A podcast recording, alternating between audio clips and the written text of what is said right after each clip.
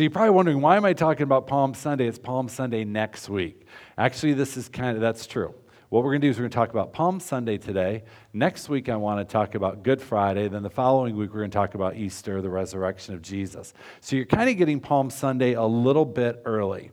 And uh, that's good, though, because I, some of you probably are like, I don't even know really what Palm Sunday is. Some of you might be new to Jesus, new in your faith, and not exactly sure. Maybe some of you are like, you know, we talk about Palm Sunday a lot, but I'm really not sure the significance of it. So that's great. We're going to talk about it early because my goal is that all of us will leave today with a new understanding of what Palm Sunday is all about and a new anticipation of what Palm Sunday is all about. Because I think when you look at Palm Sunday and you see all the details woven through it, you recognize even more how much God loves us. You see all the, uh, the, the you see these little details of what he did to come and rescue us from our sins. And it just helps you fall in love with God even more.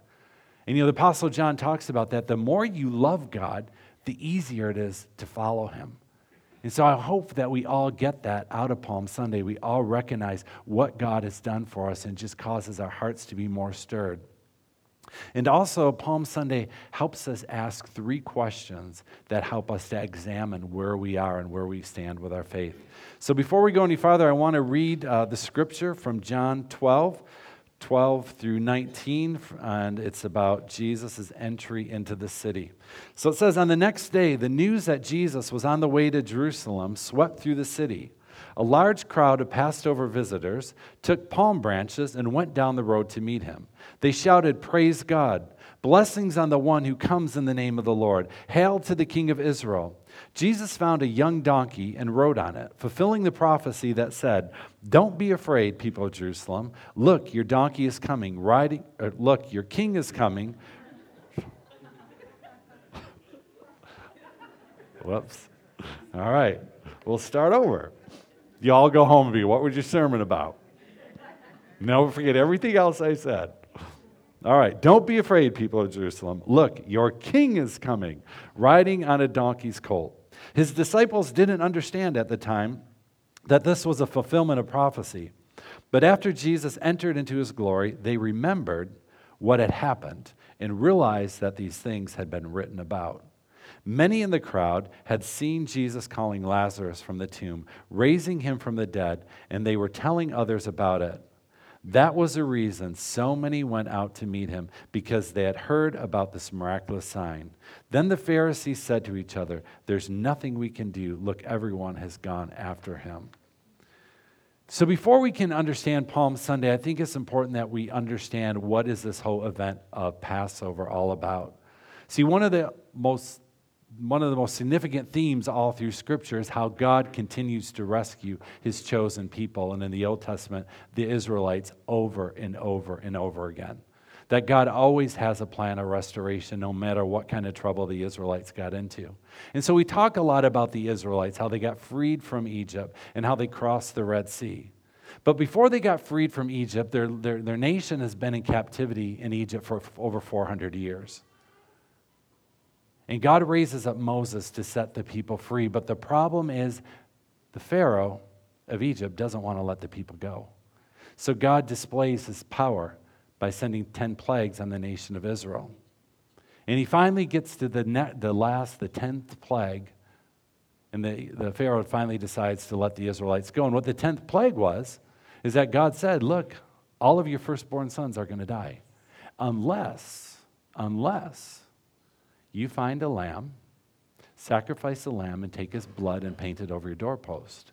And in that case, your home will be shed, will be um, protected from the angel of death. And so all the Israelites followed and they sacrificed the lamb. They took the blood, painted over the door. But the people in the Egyptian country didn't do it, and they woke up in the morning to a catastrophe. And so the Pharaoh finally said, This is enough, and he let the Israelites go. And that's how they got out. And so to this day, the nation of Israel and the Jewish culture still remembers this day, and they call it Passover. And it's simply called Passover because in the Hebrew, the word simply means to pass over or to spare somebody or skipping over. And that's what Passover is all about. And you might be wondering, why a lamb? See, back thousands of years ago, God was teaching the whole principle of substitution. He was teaching the principle of redemption through substitution, that something had to die for your sins. Something had to die in your place. And so, Passover, the Feast of Passover, introduces this whole theme that something has to die in place of your sins. And in this case, it was a lamb. So then you wonder how does Palm Sunday fit into this? Because Palm Sunday is technically five days before Jesus was crucified. See, since Jesus was a Jew, Since Jesus was a Jew, he was going to go into Jerusalem to celebrate Passover. That was part of the Jewish law. Every Jewish person had to go into the city of Jerusalem to celebrate Passover. So Jesus is required by law. He went into the city along with all the other Jewish people. And some, some scholars say 200,000 people went, some say about a million people went. Whatever it was, it's a large number of people coming into the small town of Jerusalem. So the festival of Passover was basically for three reasons. The first is you were there to remember what God had done in the past to get the nation of Israel out of Egypt. So you're there to remember. And then you're there to thank God for what he has done. And the third reason you're there is because it's time to sacrifice another lamb. Each year, the males of the head of the house would go into the city and they would bring a spotless lamb with them and they would sacrifice the lamb uh, annually to atone for the sins for the previous year. So that's why everybody's coming into Jerusalem because they know that they have to remember what God has done, thank Him for what He's done, and sacrifice a new lamb. But there's something else that's going on. That's the reason people are going in, but there's something else that's going on with the people.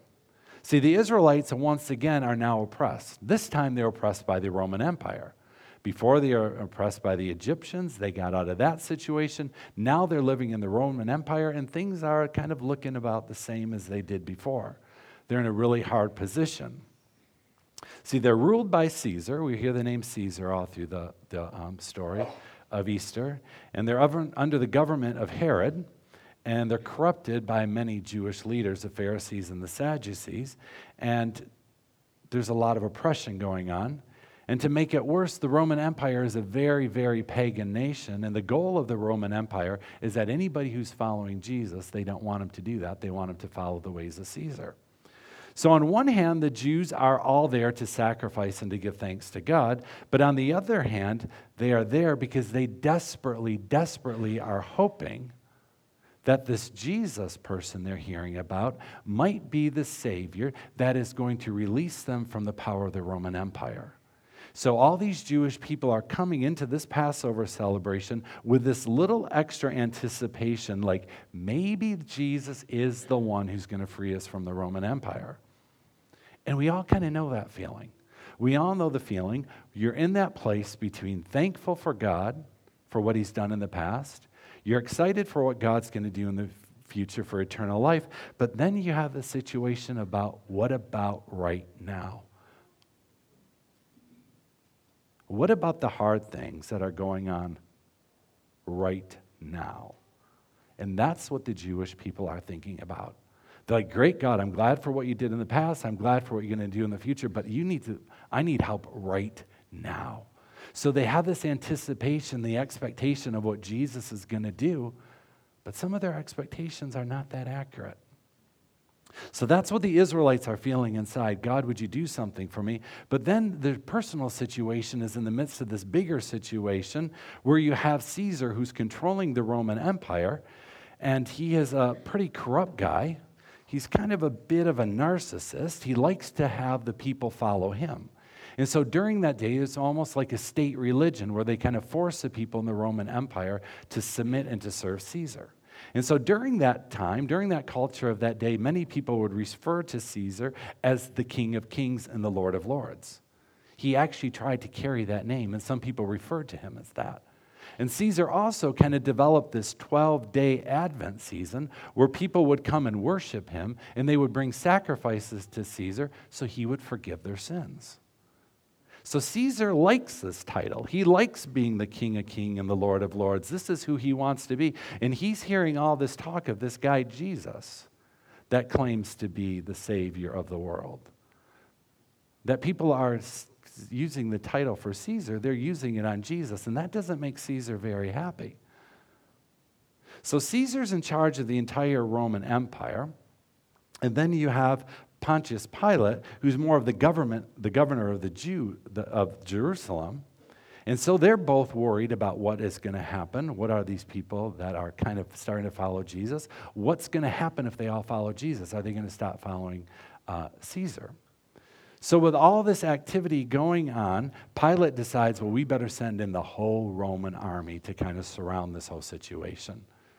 Because Pilate's idea is okay, if these people are going to revolt, if they're going to start following Jesus, we're going to come against them and we're going to force them to follow Caesar. So that's kind of what's going on in the environment at that day. You got this whole political unrest that Caesar's now worried people are going to deflect and they're going to go worship Jesus. So this is the stage. Caesar thinks he's the savior of the world. He thinks he's the one that can forgive sins. Pilate needs to keep the Jews in submission, so he sends this big army to watch over all the people that are kind of starting to follow Jesus. And the Jews want to be freed from the Roman Empire. And then you have the Pharisees and Sadducees who just basically want to kill Jesus. So this is what's going on. And then Jesus, on that Palm Sunday, gets on the back of a donkey and rides into town. And you would think, well, kind of big deal. What's the controversy? He's just riding into town on the back of a donkey. Why is this creating so much tension? Why is this creating so much attention? See, in the Roman Empire, if a person rode into town on a horse, that would mean they come for war. That mean they came to, to battle. But if you rode on the back of a donkey, it means you're coming in peace. And Jesus comes in peace. So, what's the big controversy? See, the first question that Palm Sunday helps us to answer is who is going to be your Lord? Because there's this tension and confusion going on. Are you going to follow Caesar or are you going to follow Jesus? And it's really no different than it is today. Are you, Caesar more represents the ways of the world. Are you going to follow the ways of the world or are you actually going to follow Jesus? And that is the situation that everybody that day was faced with. Who are you going to follow? Are you going to follow Jesus? Are you going to follow Caesar? And surrounding the question that you have as a Roman Empire army trying to make you follow Caesar. And so that's a question all of us need to answer. Who is going to be your Lord? So you might think, okay, what is the big deal about Jesus riding on a donkey? Why is this creating so much tension? See, the reason that it's a big deal is because of the reaction of the people.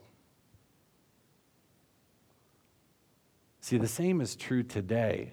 People really don't mind talk about Jesus until people actually start following him. That's where the trouble comes in. When you start following Jesus, that's where other people start getting critical of you. They don't mind to talk if there's a Jesus over there, but they don't want you to follow him. And that's the exact same thing that's happened on Palm Sunday. Because the first thing that the people that were going to follow Jesus are doing is they're waving palm branches. And the second thing that they're doing is they're shouting, Hosanna. It sounds pretty innocent. But you read in Leviticus 20 through, 23, verse 40, and it says, On the first day, gather branches from the magnificent trees, palm fronds, from leafy trees, and willows that grow by the streams. Then celebrate with joy before the Lord your God for seven days. So they are worshiping the Lord by waving palm fronds. So, why is it upsetting the Romans so much? Because, see, the Roman army is remembering that 150 years earlier, when the Israelites defeated some of the Roman army, how the Israelites celebrated was, wearing, was by waving palm fronds. So the Roman Empire is thinking, okay, these, these people, they're, they're a little rebellious here. Why are they waving palm fronds? What are they doing? They're misunderstanding what the people are doing. And that happens so often in our culture. When you're trying to worship the Lord, a lot of people think you're just in rebellion. They don't understand what you're doing because it looks different and they're misunderstanding what you're doing. And so the second thing that the Jews are doing that's creating tension is that they are saying Hosanna. See, Hosanna simply means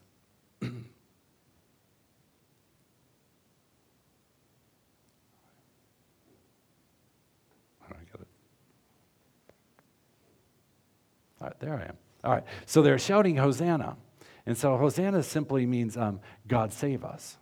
So while they're waving their palm fronds, they're saying, God save us. So the whole Roman Empire thinks these people are staging a revolution. They are staging, they're rebellious, and they're going to come against the whole Roman Empire, so they're nervous. But the interesting thing is, their leader is riding into town on a donkey. He's riding into peace, and he has no army. But yet the Roman Empire is all nervous and wondering what this guy Jesus is going to do. And that brings us to the second question that Palm Sunday asks us is that are you actually going to follow Christ? See, it's one thing to ask the question, who are you going to follow? Are you going to follow the world or are you going to follow Jesus? But then the next question is, are you actually going to follow Christ?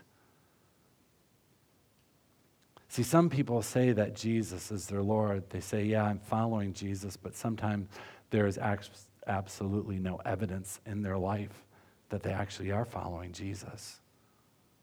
See, part of the normal Christian life is to live a life of repentance. And Palm Sunday reminds us of the importance of repentance.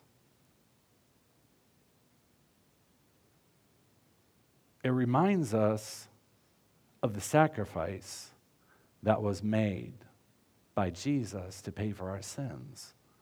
But it also reminds us of what you had to do prior to having Jesus in your life. See, prior to this being called Palm Sunday, and it got named Palm Sunday that Jesus rode into town on, on, a donkey, but before that, the day was called Lamb Selection Day.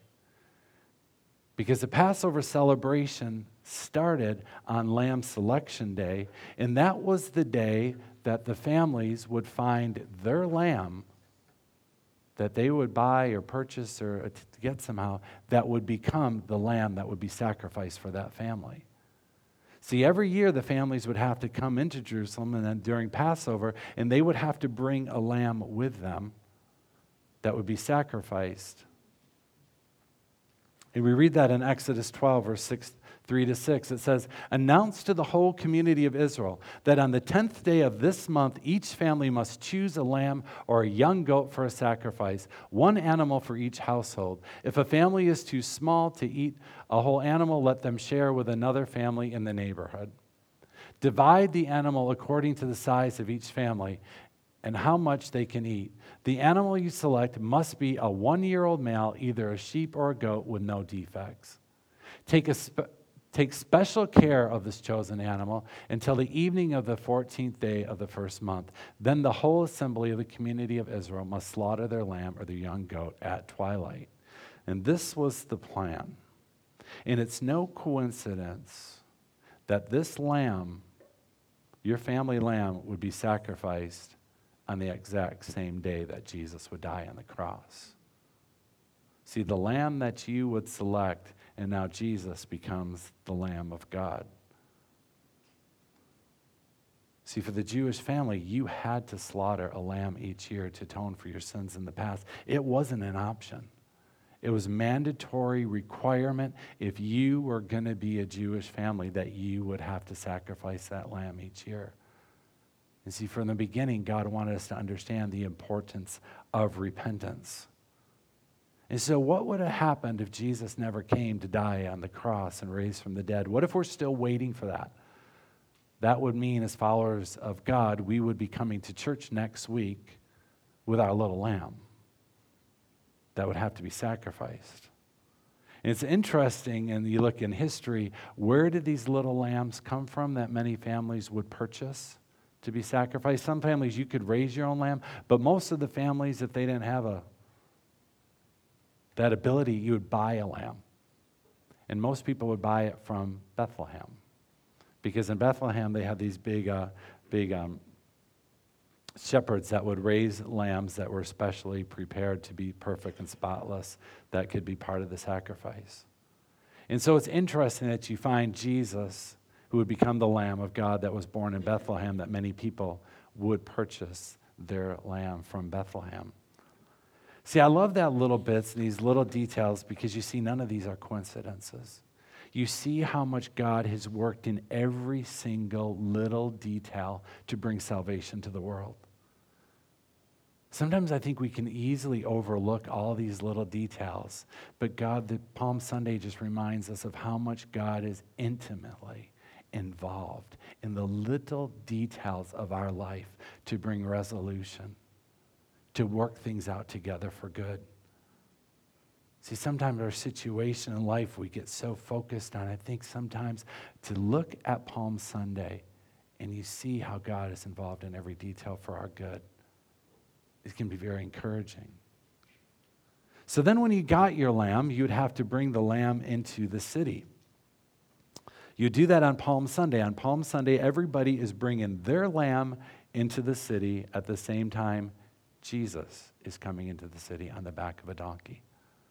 That the Lamb of Gods are coming into the city on the exact same day. And a lot of Jewish historians believe that Jesus entered into the city through the sheep gate. You know, Jerusalem's a walled city, and there's a, there's a gate for the sheep that they would all came in. And a lot of scholars believe that Jesus came in through that exact same gate. And so, the third question that I think Palm Sunday helps us to focus on and remember is do you take Jesus wherever you go? Because for that family, when you came into the city with your lamb on Palm Sunday, you had five days before that lamb would be slaughtered on Good Friday, or that would be actually called the day Passover. You had five days, and that lamb had to be with you everywhere you went. That lamb was with you 24 hours for those five days. And it kind of reminds us is Jesus with us everywhere we go? Do we take Jesus into every single situation in our life? Or do we kind of leave him out of some situations? And Palm Sunday is a good day to reflect on that because Palm Sunday is all about Jesus coming in to bring wholeness and to be your personal Savior and your deliverer. And to ask ourselves, are we allowing Jesus, the Lamb of God, to come into every situation in our life where we need him? Or do we kind of keep him out of some situations in our life when we try to separate?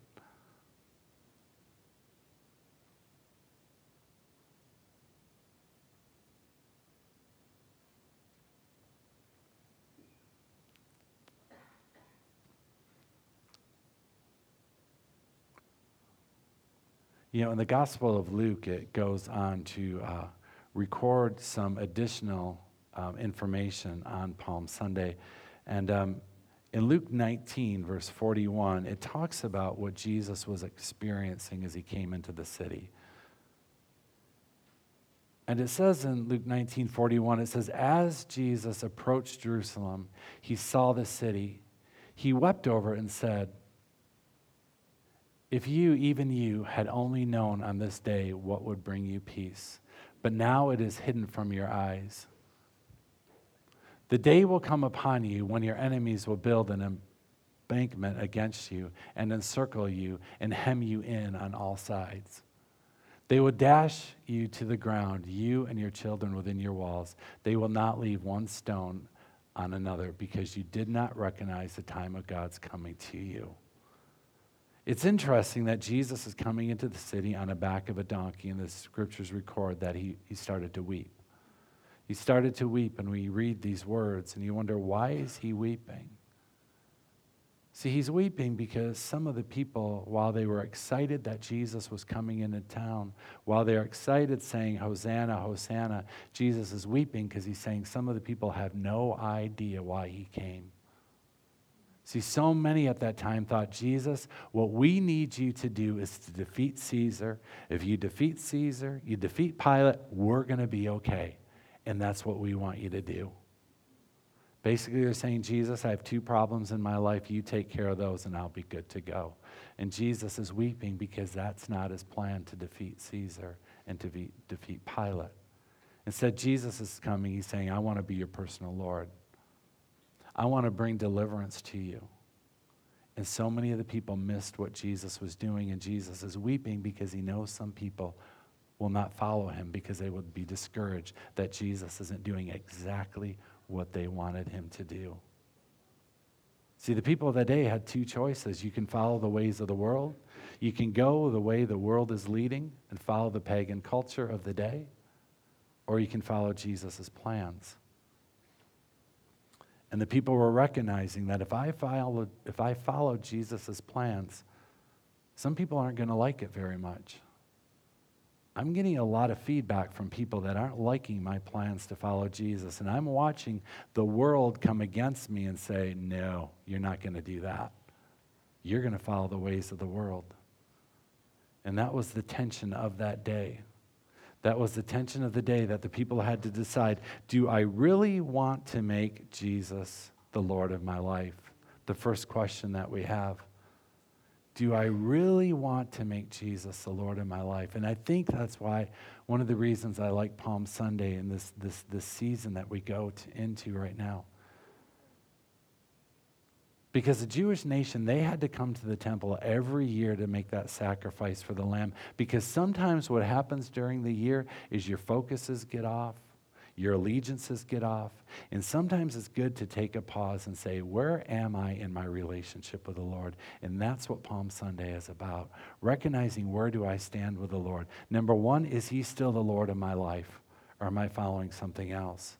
And number two, am I actually following Christ? Am I doing what he says to do? Am I living a life of repentance? Am I seeking to put him first in all things? Or are there some things of the world that are distracting me? And finally, do we take Jesus wherever we go? Are we taking Jesus into every single situation of our life that we need him? Today, we're going to close today in communion. In communion, we're going to celebrate, kind of like Passover. We celebrate what God has done, and we give thanks for what He's done, and we're going to celebrate what he's going to do in the future. But all of us are in that in between season, that now season of our life. And some of us come in this now season and we're happy. Things are going great for us. And some are come to this now season of Easter and things have been hard. Things have been difficult. Things have been challenging. And so we come with gratefulness for God has done, but also anticipation for what he can do next. See, I often wonder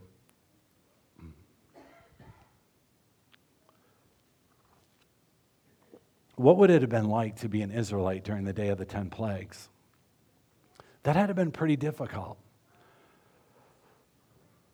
Your nation has been in captivity for 400 years. 400 years you are slaves to the Egyptians, and they're not very nice. They make you work long and hard and you're tired. But you remember of hearing stories about Abraham and Isaac and Jacob and the good plans that God had for your ancestors. And you're wondering, God, where are you now?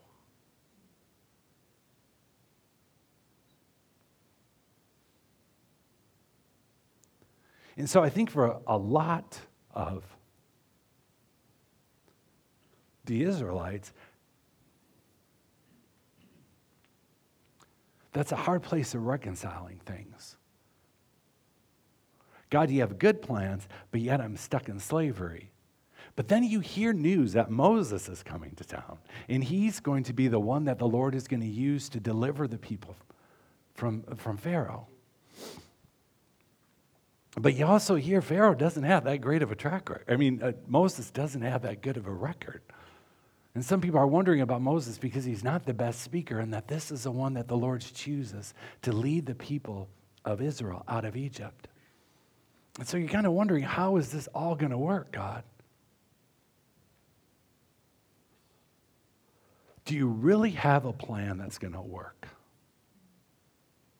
And that's probably what a lot of the Israelites were thinking is your plan going to really work?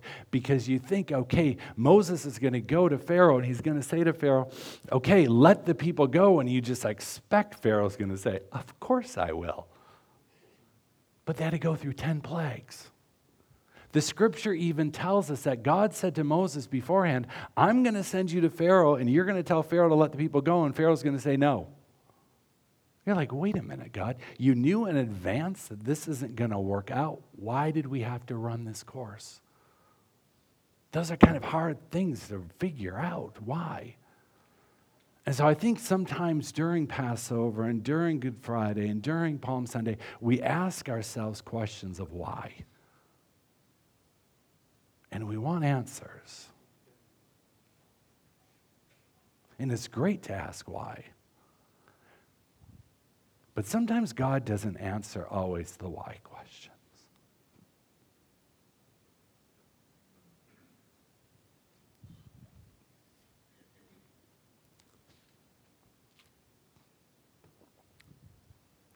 Instead, instead of always answering why, he likes to show solutions. Sometimes you, you ask why.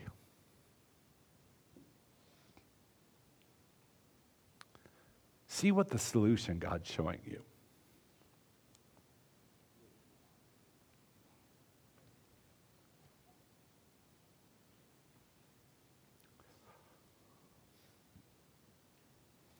See, I think my favorite plague, this is a weird thing to say, the favorite one. I like the ninth plague darkness.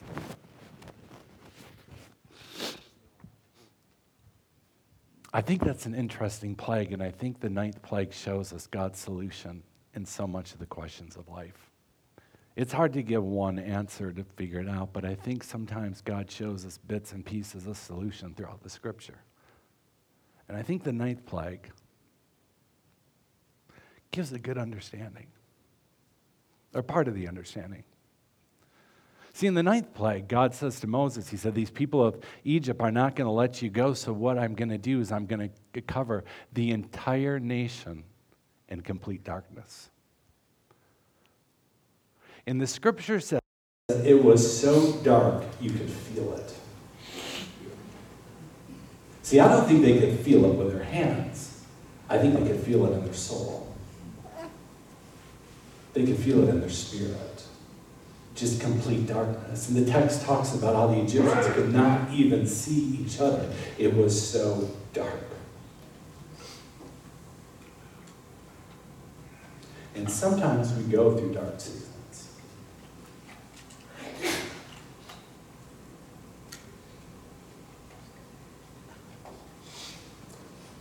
And you wonder why But see, I like what the text also tells us. It tells us that the Israelites had light.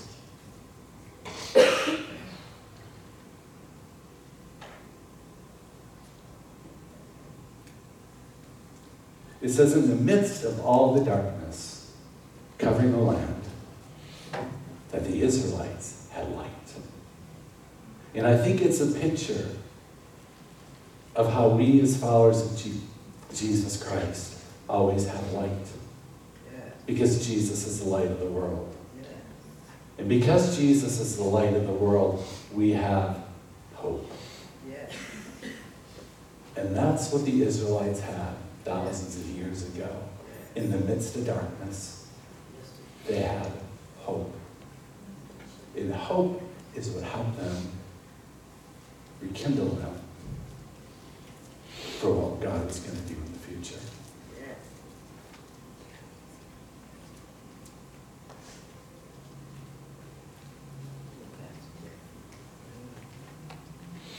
Maybe it's not a perfect answer for why, but it helps you see the solution that God always has for people.